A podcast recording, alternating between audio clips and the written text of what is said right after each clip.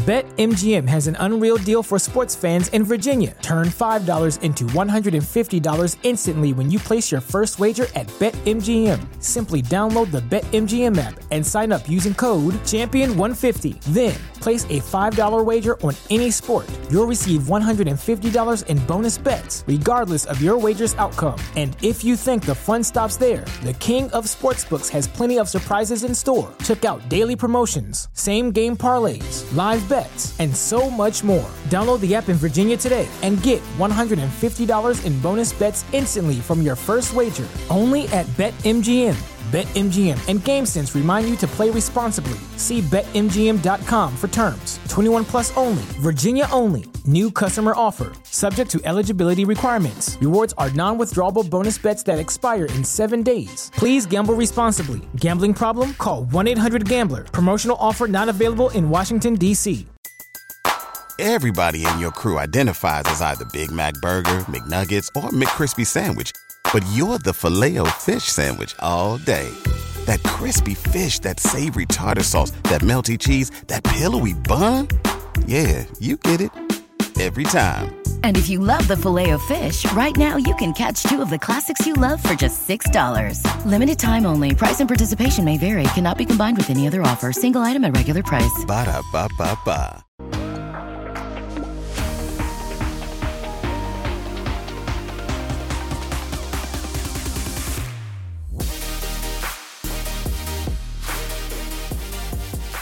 Hey, everybody, and welcome back to the Kodiak Shack podcast. Today, I have Stuart Wagner, uh, who is doing a lot of really exciting stuff in the uh, defense innovation uh, space. We'll let him talk to it. Uh, but, Stuart, thank you for being here today, and uh, go ahead and tell us about yourself. Hey, Vader. I'm Stuart Wagner, Chief Digital Transformation Officer for the Department of Air Force. Uh, originally from Michigan, was briefly in the Army um, and then and then spent uh, some time as a software developer uh, before returning to the Department of Defense and now the Department of Air Force. So excited to be on the show and appreciate you having me. Excited for the conversation. Yeah, no, I'm looking forward to it. So uh, we talked before we started recording that I have friends that are super excited. Uh, the stuff you're doing uh, with the hackathons, which we'll get into, um, and just just kind of how you're shaking things up. So that's really cool, and uh, we all appreciate it as the uh, as the end users uh, there. So can you kind of dig into being the chief digital transformation officer there, like what that means, what that entails on a day to day, week to week, month to month kind of thing? Yeah. Uh, so so if you look up like digital transformation, if you like Google it, um, you tend to find it like basically refers to like buying computers or buying technology or using technology better in some way. Um, there's not really an obvious or clear definition of digital transformation, and the word actually doesn't even really exist um, at least in the tech circles I ran in with friends who were software developers, um, this seems to be largely a marketing term, to be honest with you. Um, it seems to have penetrated deeply into uh, the Department of Defense. If you look at like different organizations within it, many of them have a digital transformation strategy. The Air Force at some point may have a digital transformation strategy. But what it, what I take it to mean there are two words and so as i kind of like try to reduce it what does that mean? Digital transformation. What i think of is digital as bits right? It's uh, binary bits or qubits. It's bits that are recorded somewhere and then transformation kind of is cultural. So i think of digital transformation being ultimately the automatic collection of data to inform on human and machine process right? So anything that records a process in time if if if I can if if it records it in a digital fashion, then we can learn from that and improve basically our decision making, which may result in some sort of cultural transformation or change within the organization.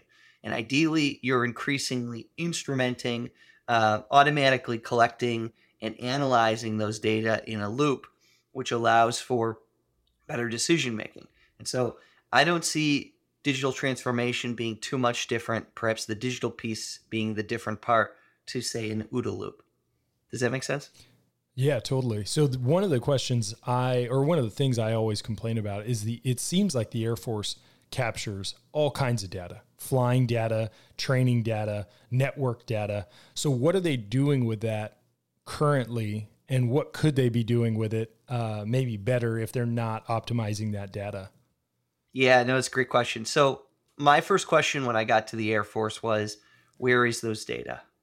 And and I started in a surprisingly different place than others, at least within my organization. So I work for the CIO of the Air Force, and what I would have expected was like, so the primary mission of the Air Force is uh, you probably know better than I do, but but I would suspect yeah. it's like to dominate, you know, the air, um, yeah. to dominate fighting from the air, to to shoot at other things in the air, to shoot at things on the ground, to make people not want to shoot at you, right? Those would be perhaps some of the primary missions of, of the Department of Air Force, right? And now with Space Force, yeah. also in space, right? To dominate space as well. Um, I like all those things. Right, right. I would think you would, and and given your background as a pilot, and so so I would have expected those data to be top of mind in our organization, but when I joined, it wasn't. Right the the, yeah. the thing that's top of mind within our organization, notably also important in enabling many of those things, is like say enterprise IT or IT systems, the ability to send emails, networks, et cetera, et cetera. And so um, when I joined, I wanted to like refocus or at least add focus to the CIO's office to weapons system data. It struck me that nobody knew where it was. Nobody knew like where it was being aggregated. Nobody knew how to aggregate it, and um, and therefore, if if that's the case, then likely we weren't driving outcomes from our data, and that seemed like shocking to me, given that it's the primary mission of the Air Force. So, like, how did how did how did weapon systems miss, miss the data revolution? Right? I think there's a few causes for that. The primary one being our decentralized approach to both information sharing and aggregation the aggregation of data and also um, acquisitions and investments into our systems. And so we've decentralized that process. So like it's weapon system by weapon system. I would say exquisite weapon system by exquisite weapon system. And so um, everything's everything's being built to replace the other thing, right? Um, yeah. We're going to build the new thing that's going to be better than everything else, and you won't need everything else. And it never ends up that way. There's a long yeah. tail to the investments we make, right? To the data we're collecting, and and for whatever reason, um, it doesn't it doesn't seem to have a unified force behind it, like a unified concept. JADC two is supposed to bring that, I think, um, and and and simultaneously seek to connect these systems. And so, anyways, um, that's that. That was the context under which I uh, entered the organization, and that is that is one of the primary things I think about and work on uh, at the Air Force today. Well, and I think that's sadly, it, it doesn't surprise me. You know, I you would think I I would be surprised by some of the, these things, but working in the Air Force for 11 years, I didn't. I mean, again, a lot of these people in these leadership roles, they're they're driven people. They're very dedicated people that they've dedicated their lives to to get there, but they're they're not you. They don't have your perspective. They're people like me who it's like, hey, I I flew airplanes and now I do other stuff and and so we don't even understand the the wealth of knowledge that is available in that data and even more importantly how much we're losing by not exploring that data more deeply. So when you uh, so is was this kind of the impetus that drove the hackathon's creation? Is that what what happened there? Yeah. So, I, I, what? Why? Why do we run a hack? So there's actually a few reasons why. Um, yeah. I would start with so we are a policy shop. We don't have extensive funding, and the solution to this problem is extraordinarily expensive it's both time expensive and money expensive, right? And so the thought was like there have been all sorts of efforts that that have been undertaken within like the CD now the CDAO's office to fix this. Like there's been many people who have tried to create the database that will rule all the other databases. The the the data infrastructure that everything like the replacement to everything it's it doesn't just happen in weapon systems it happens in in data architectures at all as as well. And and um we didn't want to do that. The thought was um the thought was could we could we just use the stuff that exists in an environment that allows you to connect it? And so i met um, dr rev jones. Um, rev is a former test pilot, also uh, F 16 um, test nice. pilot and test pilot instructor, runs a program, ran a program at the time, now at the Air Force, but was at DARPA called Stitches, which is a systems of systems integration tool chain that seeks to connect weapon systems and action them. Um, and not just weapon systems, any really IT system to allow them to basically communicate and action even though they weren't designed to do so. So it's kind of like um, some pretty sophisticated middleware that that that that enables them to communicate and, and execute. Um, and they had been running these events for actually like four years at DARPA. What they would do, it's so interesting. They would they would go, okay, we've got these like 10 weapon systems. They've now connected, I think, over 200 weapon systems, but they, they'd go, we've got these 10 systems we want to connect.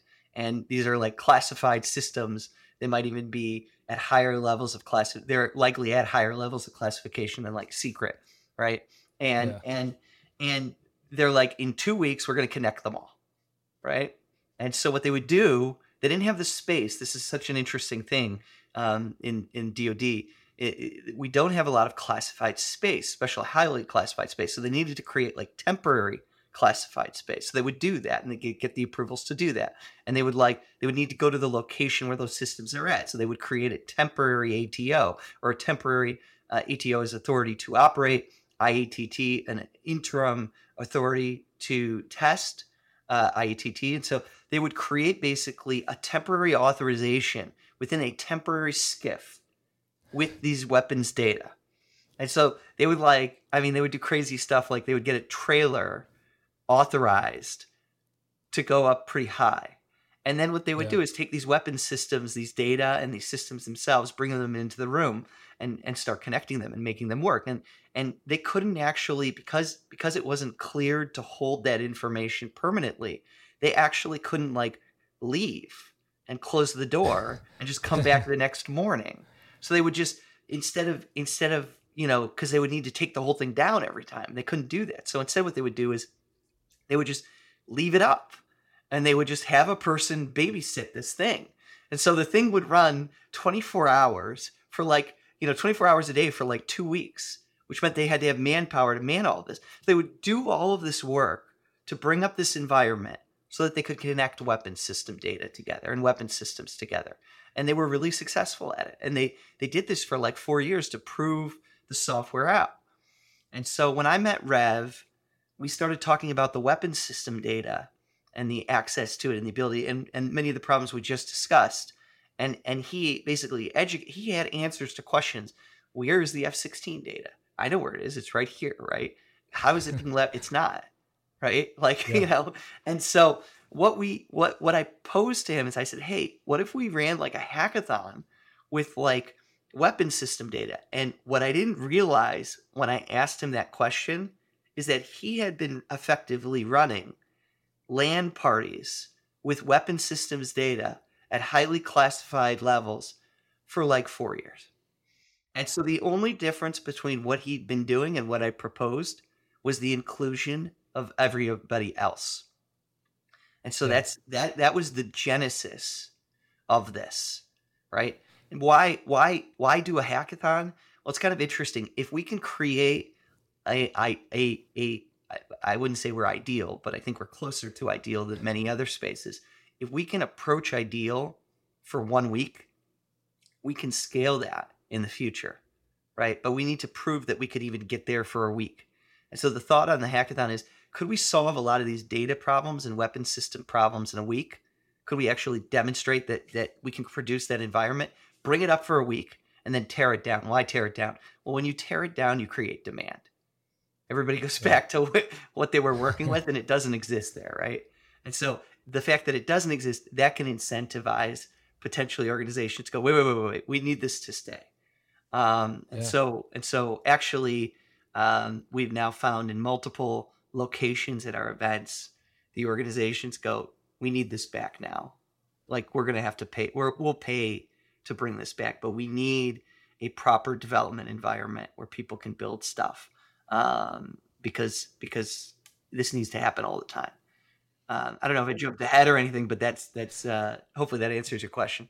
No, that's great. And I think there's there's so many limitations that people don't understand. Like when we say data isn't used, it's it's not even the fact that it's not used. It's the fact that like again, I'm not a computer science guy, so please speak up when when I say incorrect things, but what I've been told is like the the original code that the F16 was written in, people don't even write in anymore. You know, so it's like I, I struggle to find people to even rewrite the old code. So now we're talking new code from new fighters, old code from old fighters, and they all somehow have to work together in a classified space, spanning classifications, spanning geography at sometimes. And how are we going to do all those things? So it's it is a huge problem set because we it wasn't at the outset. It didn't start where, hey, we're going to integrate all these things. It was, hey, these are all stovepiped.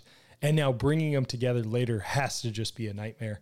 Um, so that's awesome that that Rev was doing that, and then you have created these hackathons. So, uh, kind of jumping into the hackathons, can you kind of explain it for the layperson so they don't, you know, so they understand what's actually happening happening in a hackathon, and then how many you've had, and kind of the success, successes that have come out of those? Yeah, it's kind of like a giant LAN party, but with weapon system data at a classified level. That's that's what Yeah, a I- hackathon. that's what a hackathon See, is.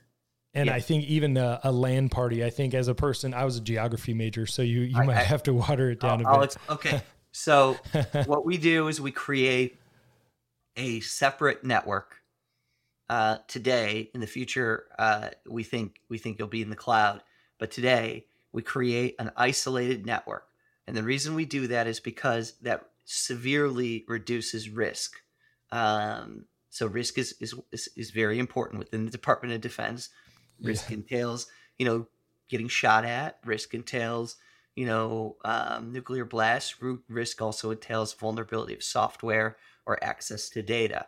And so, what we needed to do was was was create comfort for authorization officials, which authorize that environment, um, that that the data will not leak, um, that the that the software we use uh, won't produce vulnerabilities within the production environment. So we just created a separate environment. Um, and so in order to do that, we we you know from our start we air gapped.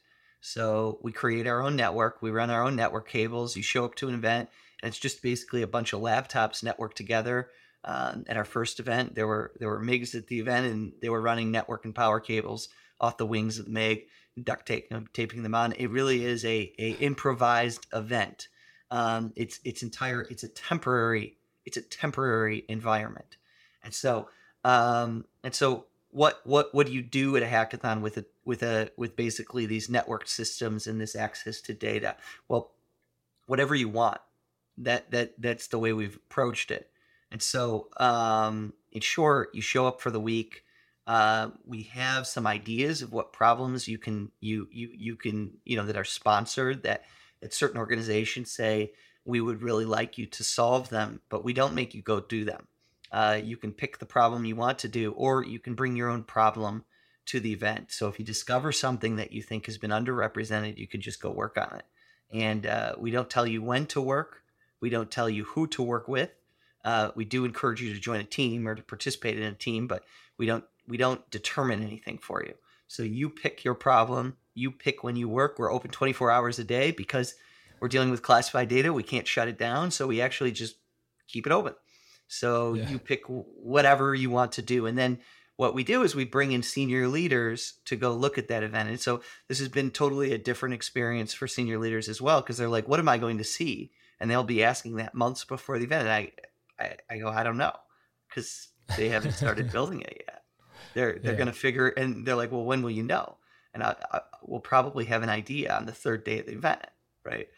you know, so um, but that's the nature of the hackathon, and, and and and the idea is we want to build emergent capability with these data and and perhaps in the future move to actually data centric exercises and operations that's that's where i think we actually go to next um, is more than just software or the collection of data from from from from you know something recorded in the past but could we record something immediately and leverage it? And so that might be where we go next.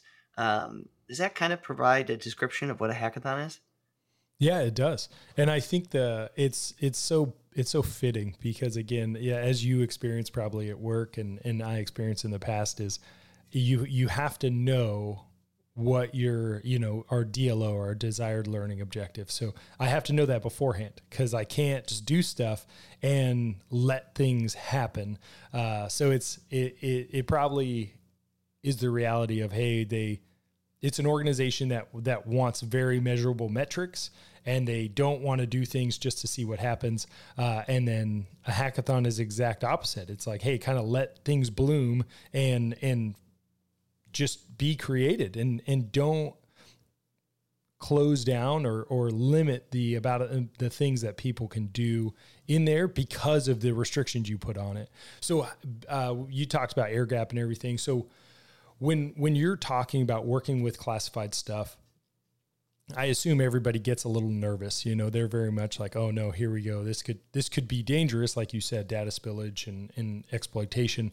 Uh, so besides just air gaps, do you think as an organization like the DoD does good or bad with their kind of classifying and controlling of data, or is it is it too much? Is it too conservative? Yeah. Um, my opinion is that classification is institutionalized anti-collaboration policy. um, it, it is it is it is written agreed to policy that inhibits collaboration with work product. And it's designed to do that.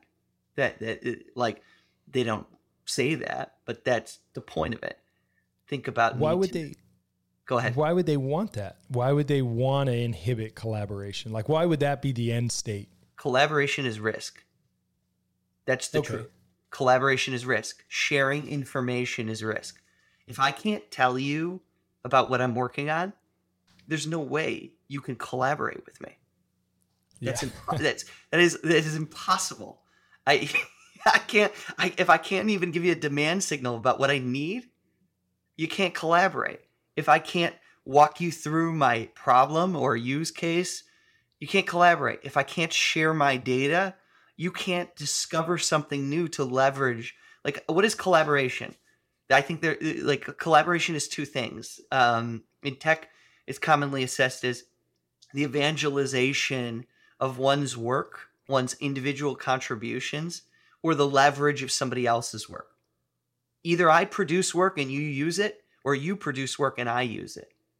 Right? Yeah. Or or there's some jointness or mixture between those two concepts. But that's the that is what collaboration is.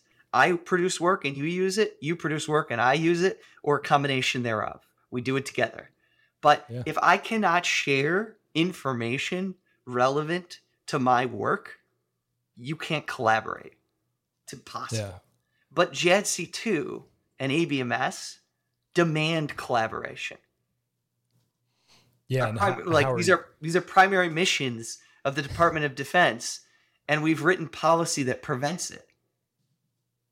The one thing, sadly, it, it almost seems like a universal. I mean, I, obviously, you, you kind of have a slightly different Air Force experience yeah. uh, in your shop, but have you seen just kind of bases and how bases collaborate and interact and work well together between com, finance, operations, maintenance? Have you have you experienced that? Not not um not closely. I was briefly in the army, but but not not not as much as I would like. Yeah. So the uh, it's the exact same. It's the exact same. It is no collaboration happens.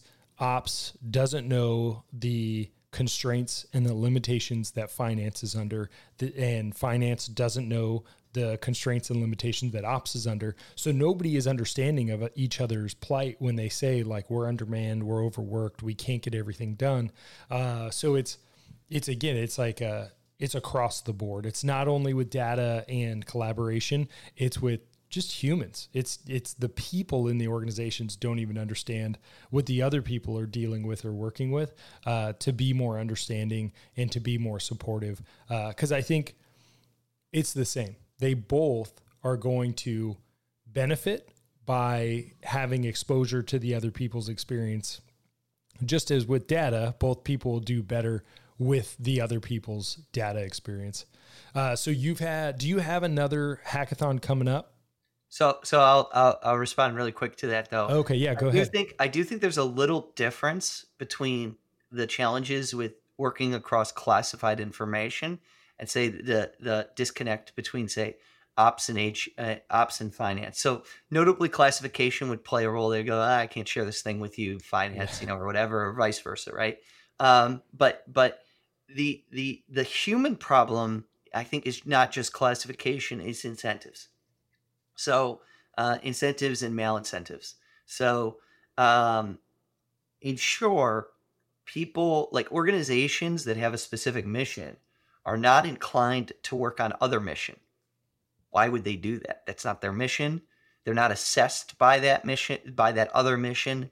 Uh, their contributions may not even be uh, noted, or or there may not even be awareness from senior leaders. So actually, there's a malincentive. If I spend my time working on something else other than my the primary mission of my organization, um, that means I'm not working on the primary mission of my organization, which means it may actually hurt my performance, right, uh, and my future career opportunities. So, what is the incentive to work, you know, on somebody else's mission or to contribute to somebody else's mission, even if it could produce a large return on investment? And I don't think the Department of Defense has nailed that yet. Um, I, I, I, I, I don't think they have. I don't even think they have a model. Like in the event that it's discovered that somebody has heavily contributed to another organization's uh, capability work, I don't even think they have a model to incentivize that um, or yeah. to reward that.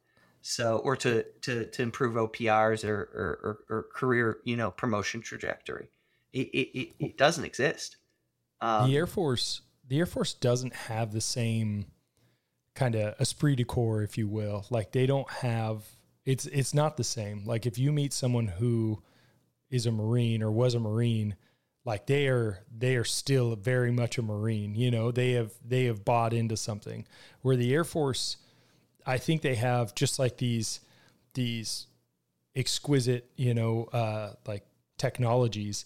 They have they've stovepiped this excellence into into specific areas, and people then instead of being a part of the Air Force, they're just a part of their smaller group that's in the Air Force. So they don't really have this broader uh, devotion to the Air Force. It's more just, yeah, my group. I'm I'm down for my group, but maybe not the groups adjacent to my group, you know, which which is unfortunate because I think, I mean, correct me if I'm wrong. I think that's what you're kind of getting at is like we don't even have a way to leverage someone who does have that intrinsic desire to work with other people and to do things beyond the scope of their primary duty.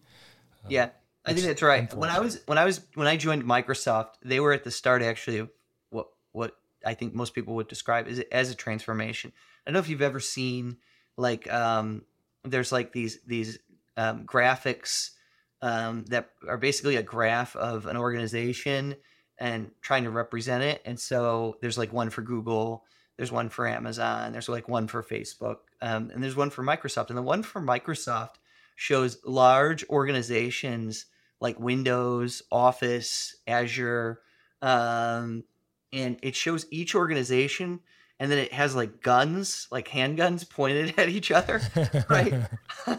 and, and and and that was the culture under which I I, I joined Microsoft, right? Uh, where where basically these organizations were competing for resources and prestige and talent, and and the way they solved that, they did solve it. Um, the way they solved it was they changed their uh, evaluation criteria for promotion. And so, kind of, I was getting at this before. There are three primary criteria that were used to evaluate Microsoft employees that totally changed the game, I think, for them. The first was their individual contributions, which is normal.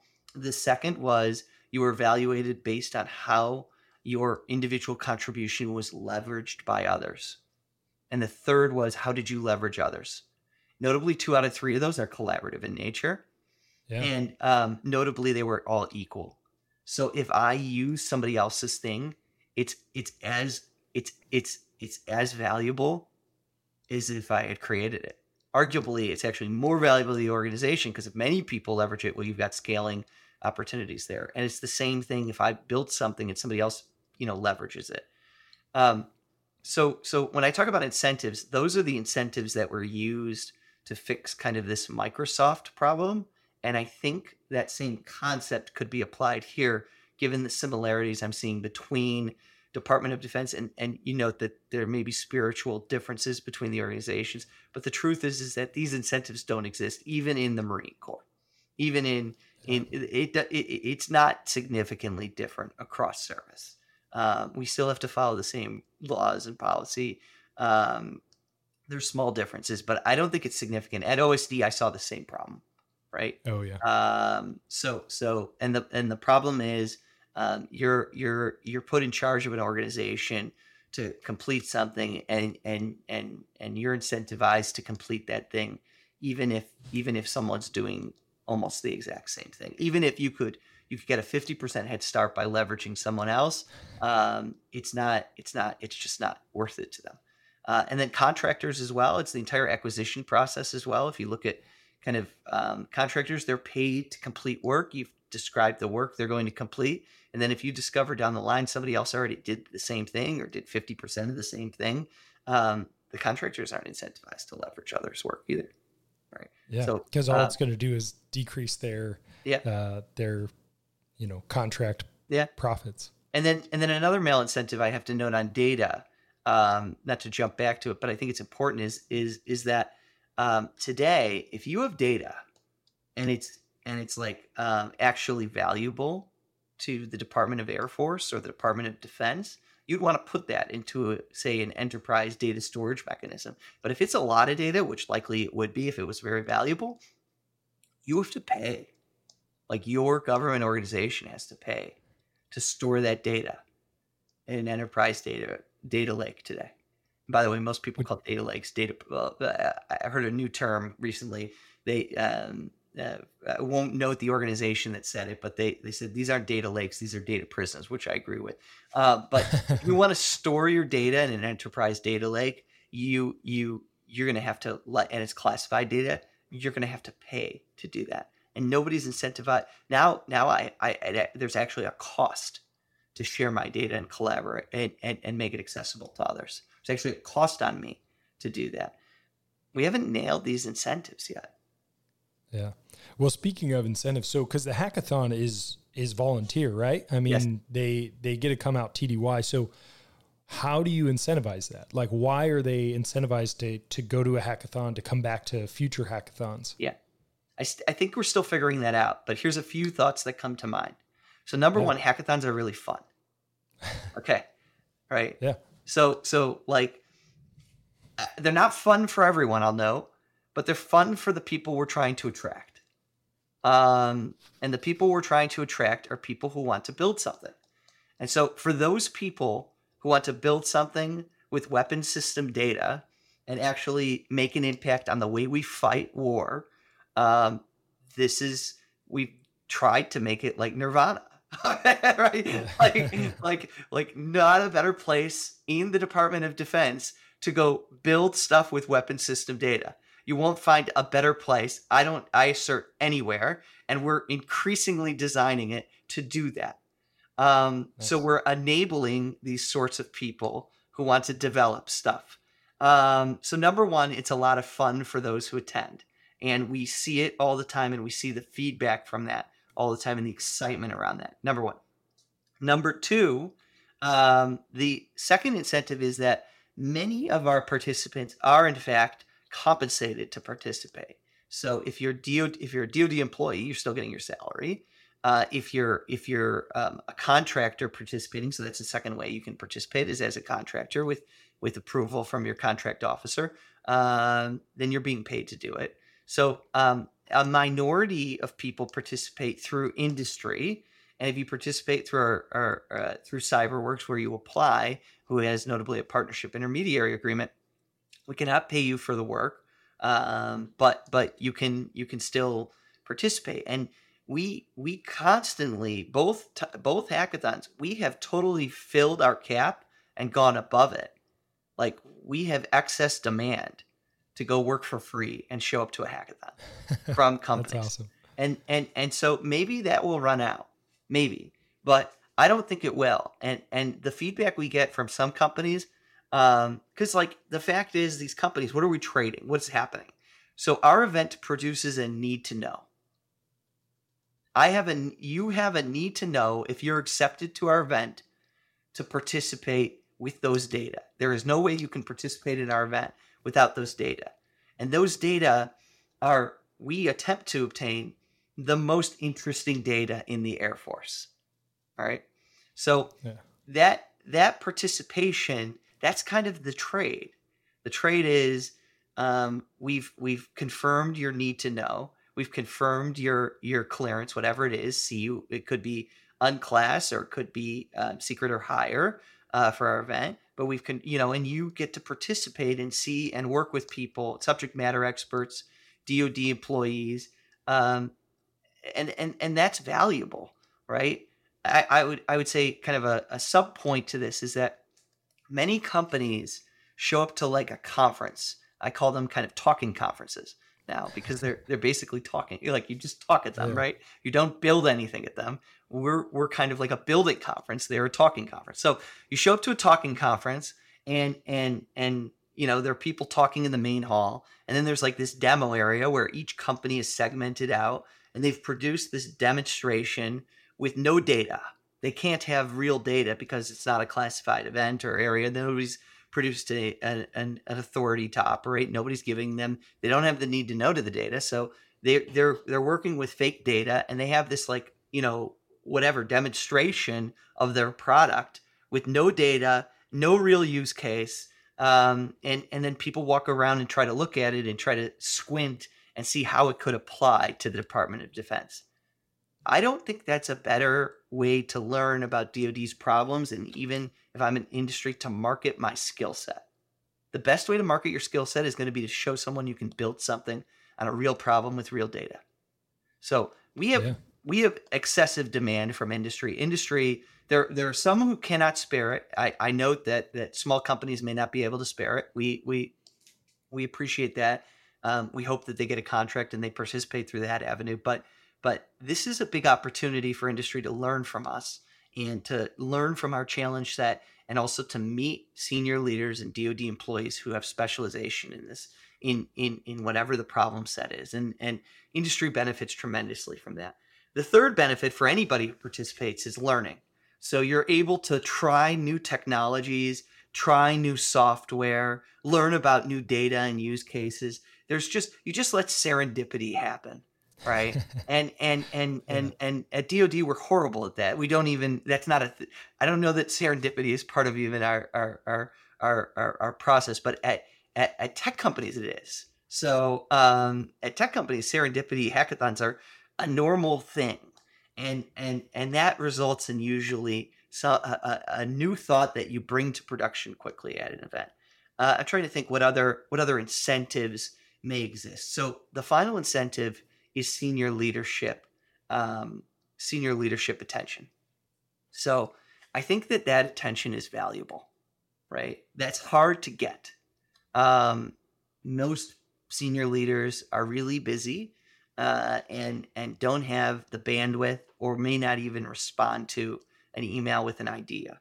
And so in this case, we've like time boxed a period of time where they're going to show up and they're going to see all the ideas. And nobody knows what's going to happen after they see that.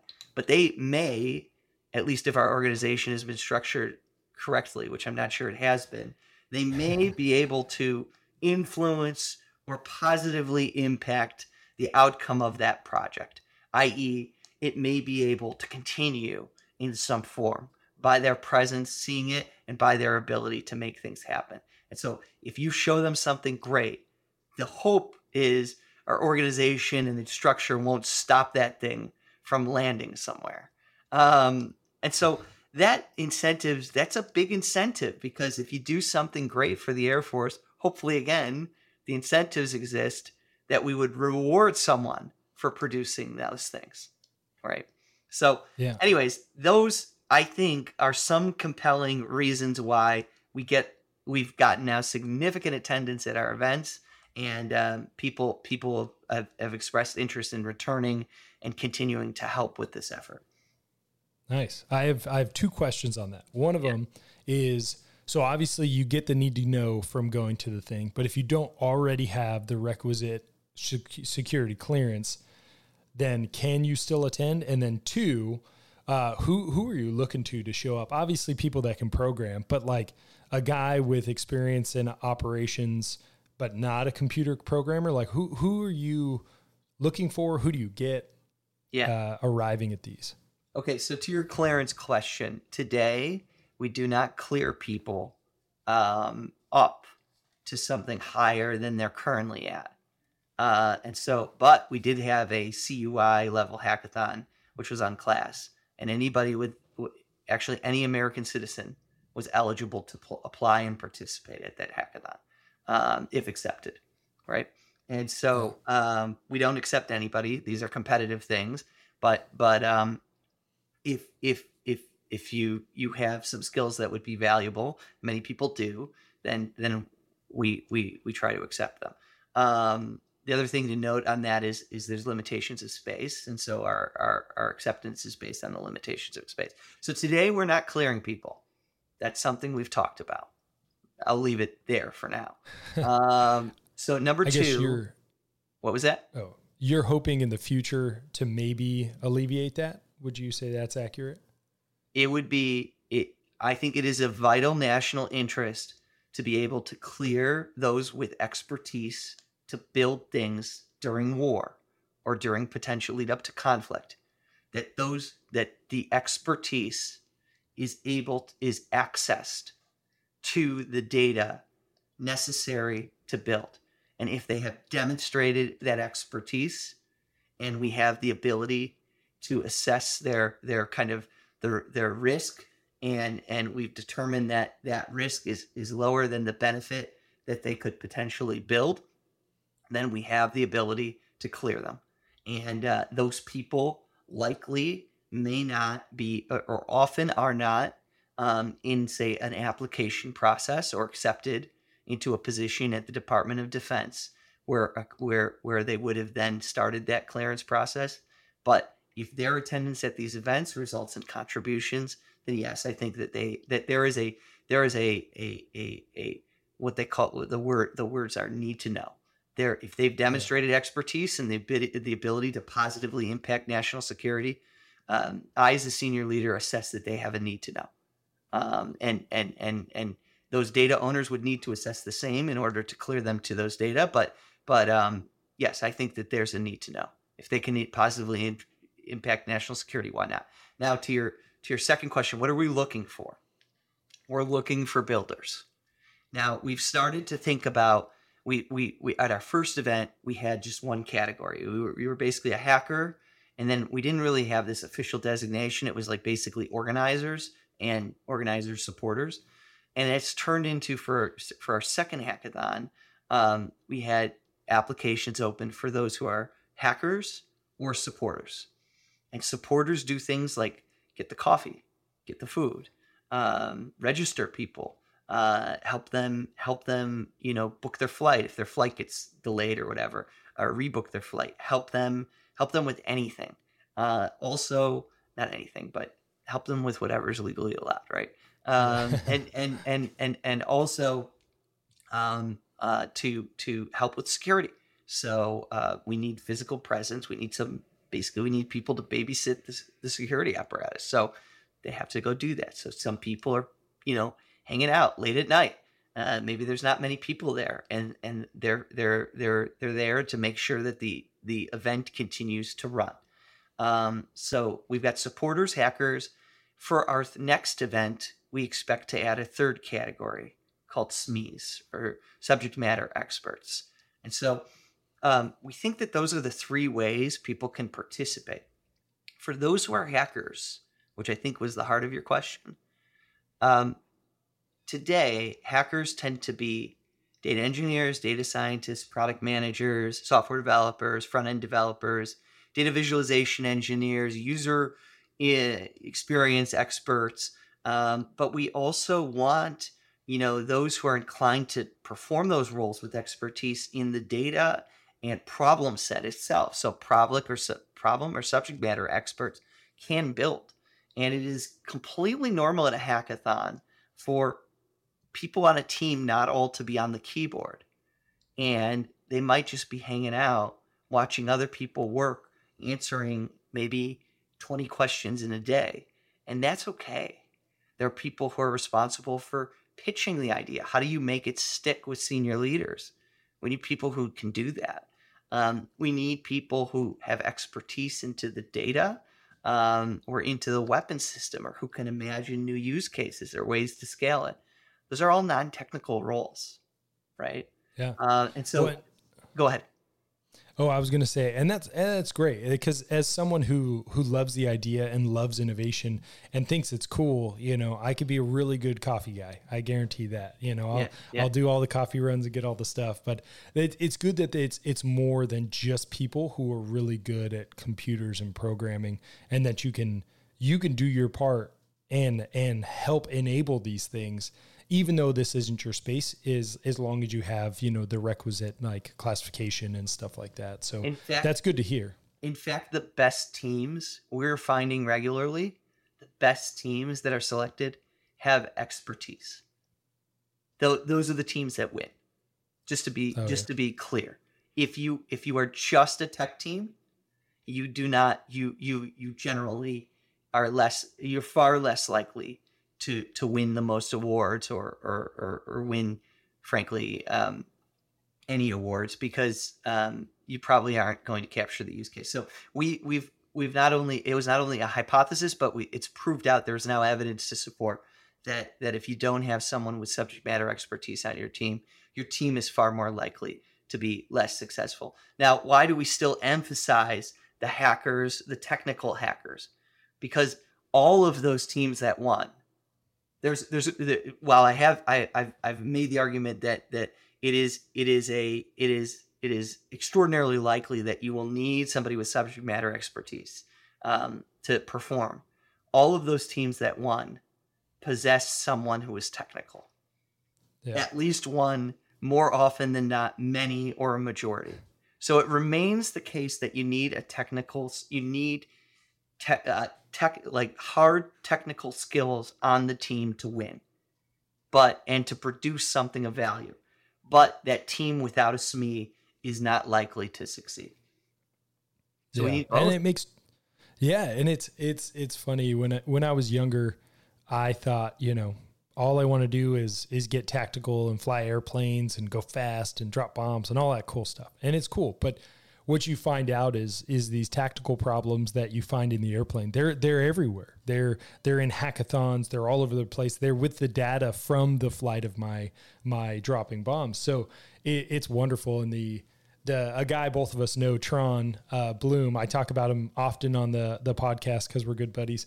Uh, but he he's attended a hackathon. He loves them, and uh, but he being a computer science uh, guy and you know me being his friend, uh, we have a lot of conversations uh, that that kind of dive into that and and the nature of writing programs and and truly understanding problem sets. And that's what I love because in the in the F-16 or in flying fighters you try to boil things down and and and really understand the root cause and the base of things.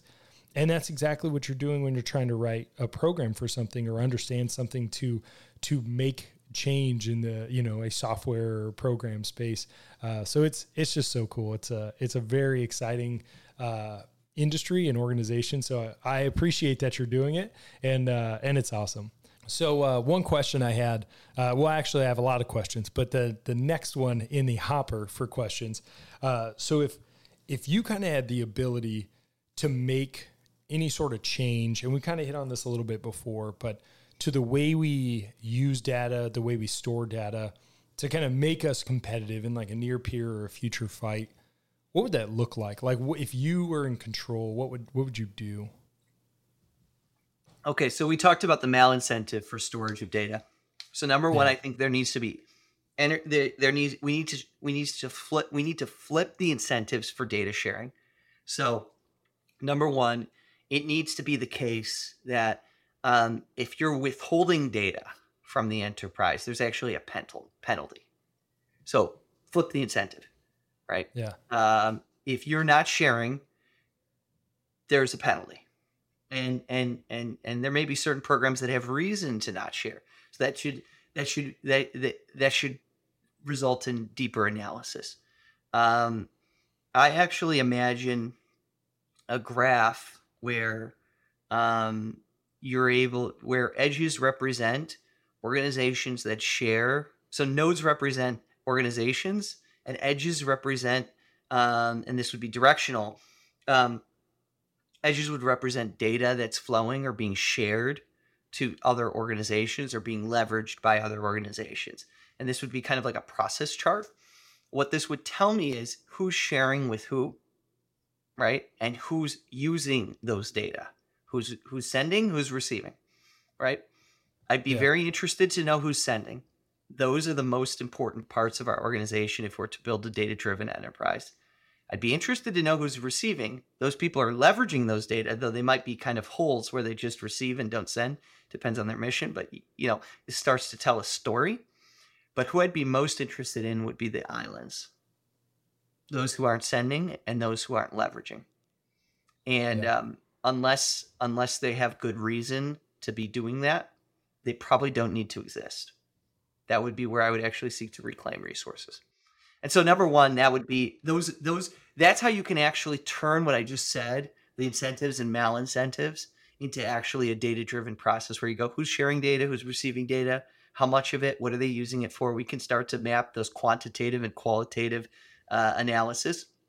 And then we can start to ask the questions, what are the organizations that aren't doing anything with anybody else? Right. Um, Yeah. So number one. Number two, let's talk about um, risk. So I think DoD um, talks a ton about risk, gets risk management totally wrong, totally wrong. Um, so especially in the cyber, the cyber world. So if you if you work in cyber at the DoD, your incentive is to stop vulnerabilities. You do not want to get hacked. You recognize there's a mission, but your primary mission, don't get hacked. Don't have a spill. Don't have a data spill. Don't get hacked. Don't let anything bad happen to the organization. And you are reducing risk by doing that. And you will take the dial and you will turn it like the whatever that dial is, or I think of like a volume knob, you will turn the volume to the highest amount to reduce risk to side because because if you get hacked, you might lose your job. It's going to reflect negatively on you, right? And and Yeah. and and so you're going to do everything in your control to mitigate risk. And so you think about risk, you talk about risk all the time, and the only risk you're talking about is spills and cyber attacks. And the risk you're not talking about is the adversary building capability faster than us. That's not a risk on your plate. That's not a risk that you get yelled at for. That's not a risk that you get fired for. So, um, so I think cyber assessors assess um, the risk of vulnerability. They they hyper focus on that. They almost blind themselves to that other risk I just described: the risk of going too slow, the risk of an adversary building faster than us. It's likely the case that if the adversary has better capability than us in a certain area, we don't need to be hyper focused on the risk, the cyber risk of that of that system. If they've got something better, they're not trying. They're not. What's stealing it? Stealing from us going to do? Yeah, it's not helping. it's helping. not them. going to Yeah. help them very much. Um, sure, there is still some cyber risk. There's not none, but the the uh, the the evaluation should change based on our expectations or knowledge of adversary capabilities and our mission needs to go faster. And today, that does not play a role in the cyber risk assessment. That is not required to play a role in the cyber risk assessment, which means it's not part for the most part. Uh, ex- with exception to a few authorization officials I know, it is basically not a part of the assessment. Um, Yeah, and I'm Go ahead. Oh, as speak speaking as the uh, pink body in the airplane, you know, it's a, it is in my best interest to have the most advanced tactics, the most advanced technology, the most, you know, advanced everything. Uh, so I, I mean, I appreciate that because that's exactly what what I want to happen. I want to, I want to outperform the adversary in every way, shape, and form. And the sad, the problem is we've had such a advantage over every adversary for so long. People almost probably just got caught on their heels of like, hey, we we always have better stuff than them. And it's like I don't I don't know if that's still the case. You know, it's like people are moving fast these days, and sadly, we are not one of those people moving fast. Well, right. So if you look at it from a cultural perspective, we're hoarding we're hoarding capability, and it, it, it feels like we're grabbing we're like holding as tight as possible to the capability we have then we're like looking over our shoulder going like please don't don't go faster than us right? Yeah. um, and, and and and and and that's what that's that's the result of what we have today. We're just we're we're we're hoarding and protecting information. You know companies that acted like that? I think of a company that comes to mind in the industry that acted like that blockbuster. Blockbuster is a company that acted just like that. They they held on to their old process. They sought to protect their existing business model, and they literally couldn't even see that there was change in the environment. That's Yeah. the type of organization we are right now. That's what I think. Um, and and and and um, so so so that's that's one pro that's one piece of this problem. The other piece though that's really important is data. So this is again another cyber assessment.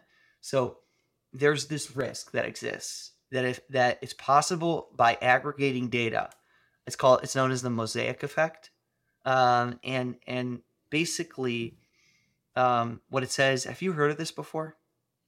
Uh, I mean, I've heard people use the term like the mosaic of information and stuff, but I I don't know if it's mosaic exactly the same. So the idea is Yeah. that if you produce a mosaic with it with data, if you basically if you aggregate data at a certain classification level, say the unclass level, you might learn something that's extremely more classified. So uh, an example I used to give before the pandemic, I still I guess give it after the pandemic, but it's kind of different now.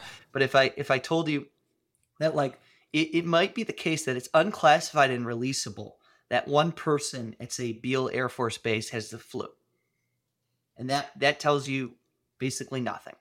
A person on the base has the flu. But if you then aggregated those results, if you actually had access to every single person who had the flu at Beale Air Force Base, and you learned that 80% of the base had the flu, that's not unclassified information anymore. Right? Yeah. That tells you something very serious about the readiness of that base. Okay? Yeah. This is the mosaic effect. So you learn something by aggregating data that results in a classification discovery that's at a higher classification than the information system you are on. And if you if and so and so basically cyber assessors ask the question what could you possibly learn? And then if it's anything of classified origin, you are immediately not allowed to do it. Okay? You're immediately so any any joining of data is scary to them um, because you might learn something and they might they they don't even know what you might learn and they stop it. And I experienced this when I was at OSD.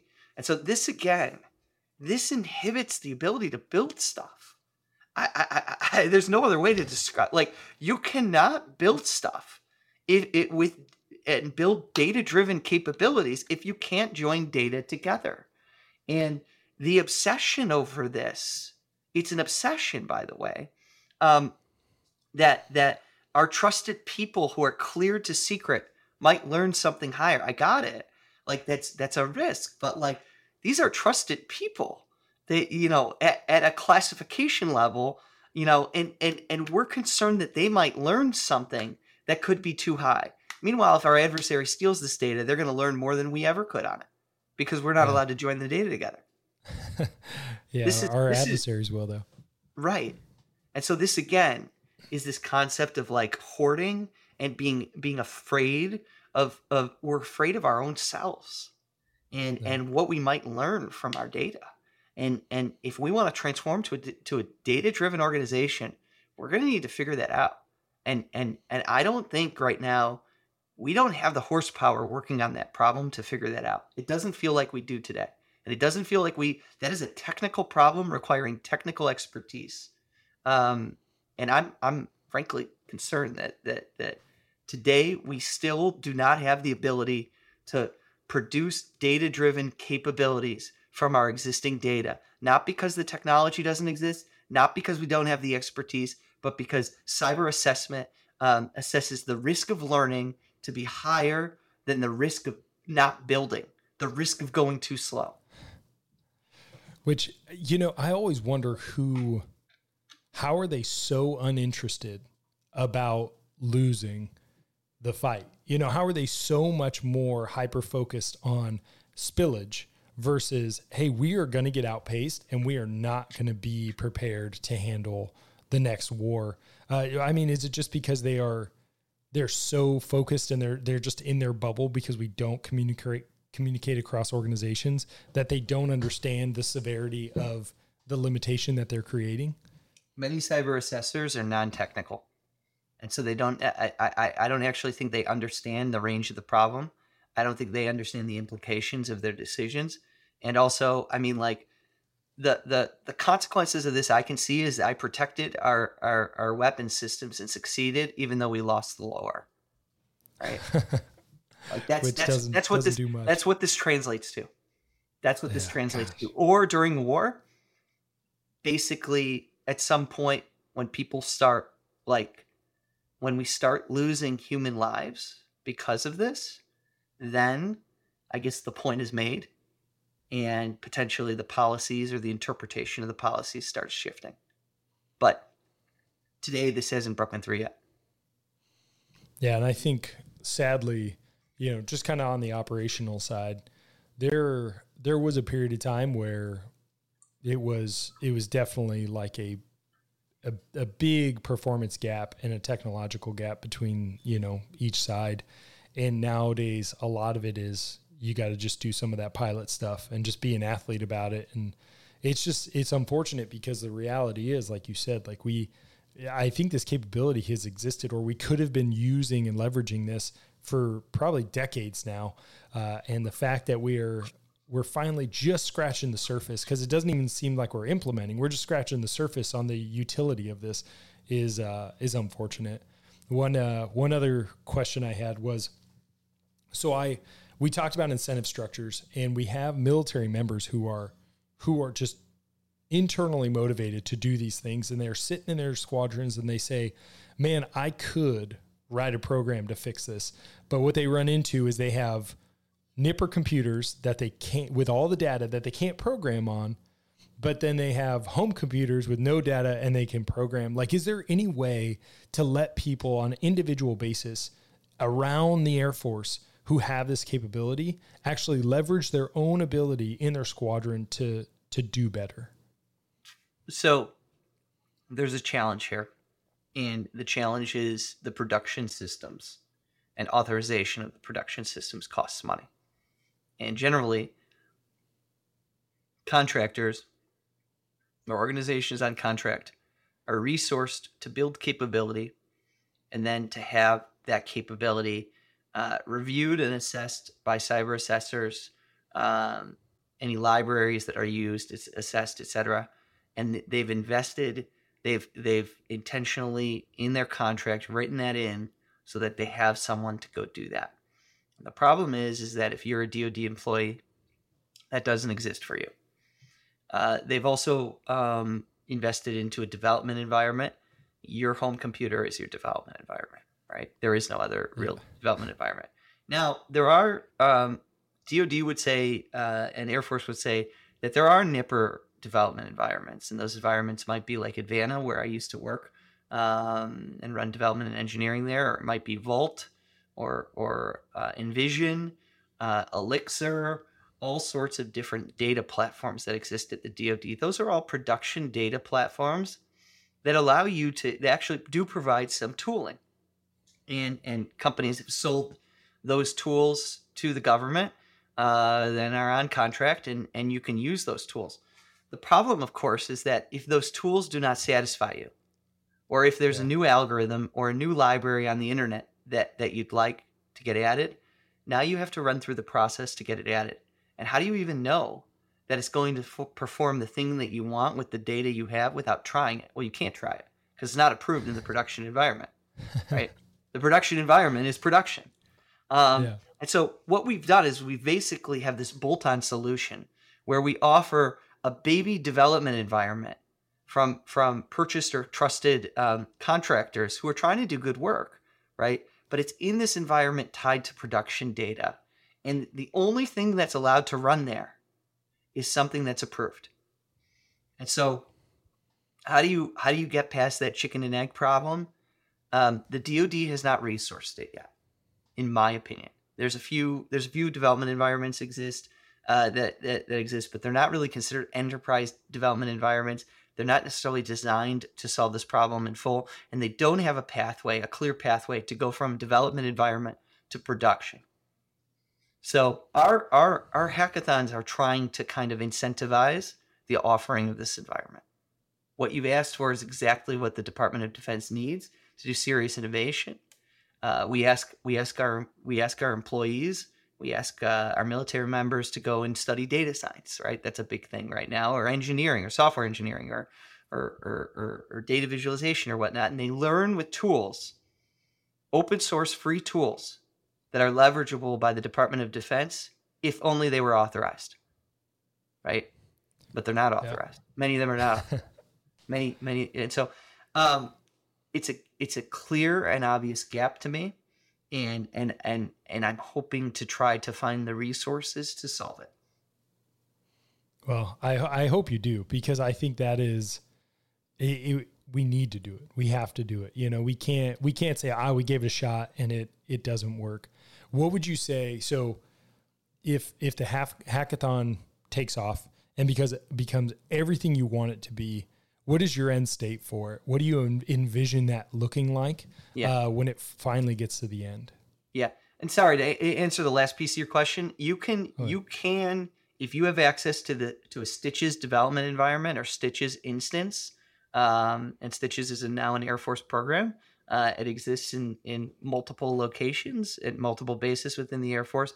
That is a place where because that is the the uh, IT system we use for our hackathons. So that is a place where okay. you could where you could do some do what I'm describing, right? So it, it does exist today, but it's limited in funding, limited in availability, and not yet enterprise. But I'm I'm hoping that changes soon.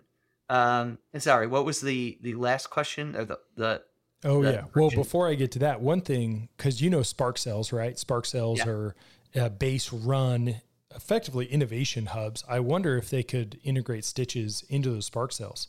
Uh, but that's that's kind of outside looking in. But the question I had was, it could if probably. If the, yeah, if the hackathon takes off, yes, and and you are able to, able to implement it in in perpetuity, create yes. an organization around it, what would that look like, and what would you hope uh, for it to do? Yeah, so I think ideally uh, there's so many there's so many ways this is leverageable because it's a time boxed event. So that so the hackathon is is not supposed to be there's no tech behind what we're doing. We're integrating tech. That's all we're doing. I don't want to invent anything. I don't want any new technology. I don't want a new data platform to rule it all. I don't want a new software platform to rule it all. I'm not I'm not I'm I, there's nothing there's nothing to the hackathon that's that's tech, technology. It's just an event with people gathering together, looking at data, and trying to build stuff quickly. So, what I'd like to do, what does that look like at the nth degree? So it looks like the following: we run data-driven exercises with existing technologies within the Department of Defense. Um, we're able to find a way through. Uh, we didn't even talk about um, the the the the risks the risks of of, of conflicts of interest in others uh, by oh, yeah. working with industry and whatnot. But we're able to integrate everybody who wants to participate in building capability for the Department of Defense, regardless if you have a defense contract or not. We're able to learn about um, who who can contribute and quickly contribute to the fight and run data driven exercises that push the limit of our technologies and the integration of them. And uh, and and those would be designed thoroughly designed around um, warfighter needs, um, major command needs, and and also notably other military departments as well as joint partners, um, meaning meaning foreign partners. So data driven exercises, literally exercises. You guys conduct exercises where you fly weapon systems. I'm not I'm not knowledgeable. I don't claim to be knowledgeable about those things, but but but likely instead of designing those exercises just around um, just around utilizing the weapon system itself, we would run exercises designed around collection of the data from those weapon systems and leveraging those data to fight better. And and and so and so a hackathon would actually entail the hardware.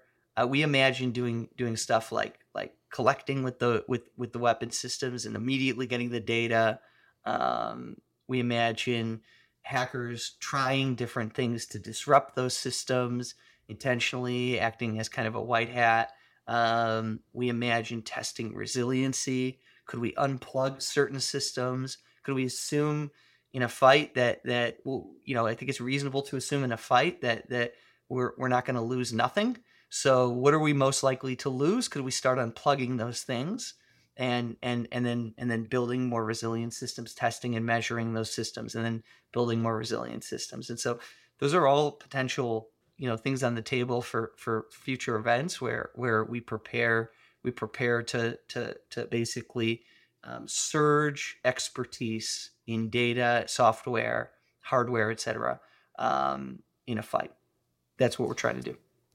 That's awesome I think I think you should definitely do that. You know, if you get around to it. the uh, yeah, the one thing that again, you know, standard fighter pilot, I think about flying planes all the time. Uh, have you you've heard of like red flag or orange flag or black flag? So is there any idea of just integrating or running parallel to like, hey, we've got all these jets going and fighting is the most advanced fight we can have, uh, and then we're just going to real time see what we can do. Yeah, so I think I I would I, I so so in short, um, the data from those exercises are very interesting. So yeah. um, yeah, I think I think that's the, the the challenge here is the the conversation and or transformation. So I'm totally cool with that, but um, the nerds have to be able to take the stick. So um, it, it, it what I mean by that is that those events are designed to exercise certain capabilities, oftentimes not um, led by engineers, data scientists, etc., who are thinking about problems that are a little bit different. Um, and I'm not minimizing what they're doing. I think what they're doing is excellent, um, and it needs to continue. The question is: is can can can can the nerds take the stick and either increase basically the extent to which we we design these exercises around data and software or do we need something else? And uh, um, i'm not it's not it's not meant to it's it's it's with maximum respect to what they're doing and the benefits that those exercises have produced many of which i don't even know likely but i think those exercises have probably been extraordinarily successful in producing the tactics and the weapon systems we leverage. The question is is is does this start out by working within those those existing systems of which they have designed processes, right? Or yeah. or do we do something else? I don't personally have a strong opinion. I just want to run data driven exercises um, that are dominated by by those who believe that that the future of fight may be may may be oriented increasingly towards decision making um, made by or informed deeply by um, machine and data driven process. And and I don't know how that lands or how that ends up, but but um, but it probably needs more nerds on the stick right now.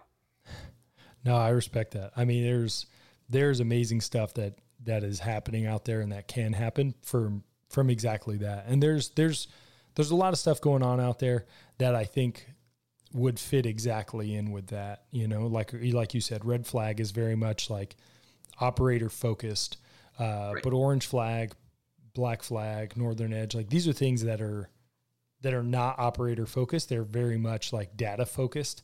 Uh, yeah. So maybe maybe it'll work. I, ho- I hope it does because I think that would probably be a, a wealth of knowledge and a really exciting or interesting uh, thing to work on. Well, uh, Stuart, before I let you go, any last uh, parting shots for uh, for the audience or anything we haven't got to talk about that you want to talk about? No, I think I think we covered the stuff I wanted to to touch on. I appreciated the questions and the conversation.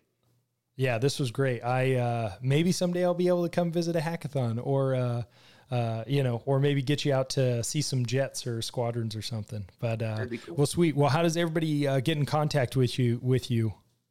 Uh, I think the best way would be to to add me on LinkedIn and feel free to send me a message. Um, my email box is is pretty tapped out, but if you're on if you're in Air Force, if you're in if you're in the Air Force or in the DoD, you can look me up and send me an email if you want. Um, but but the best way to reach me would be Stuart Wagner on on LinkedIn for for most of this external audience. Awesome. Well, sweet. Well, yeah. And uh, everybody, uh, as always, uh, contact me at uh, Vader at KodiakShack.com if you have any inputs on uh, good, bad, or otherwise. And then if you want to be on the show, obviously email at us at uh, Vader at KodiakShack.com. Check out our website, Vader or uh, KodiakShack.com. I do that every time. But Stuart, thanks again for coming on the show. And, and I appreciate you taking the time and all the, the hard work you're doing. Thank you. Thanks, Vader. Have a good afternoon. Yep, bye.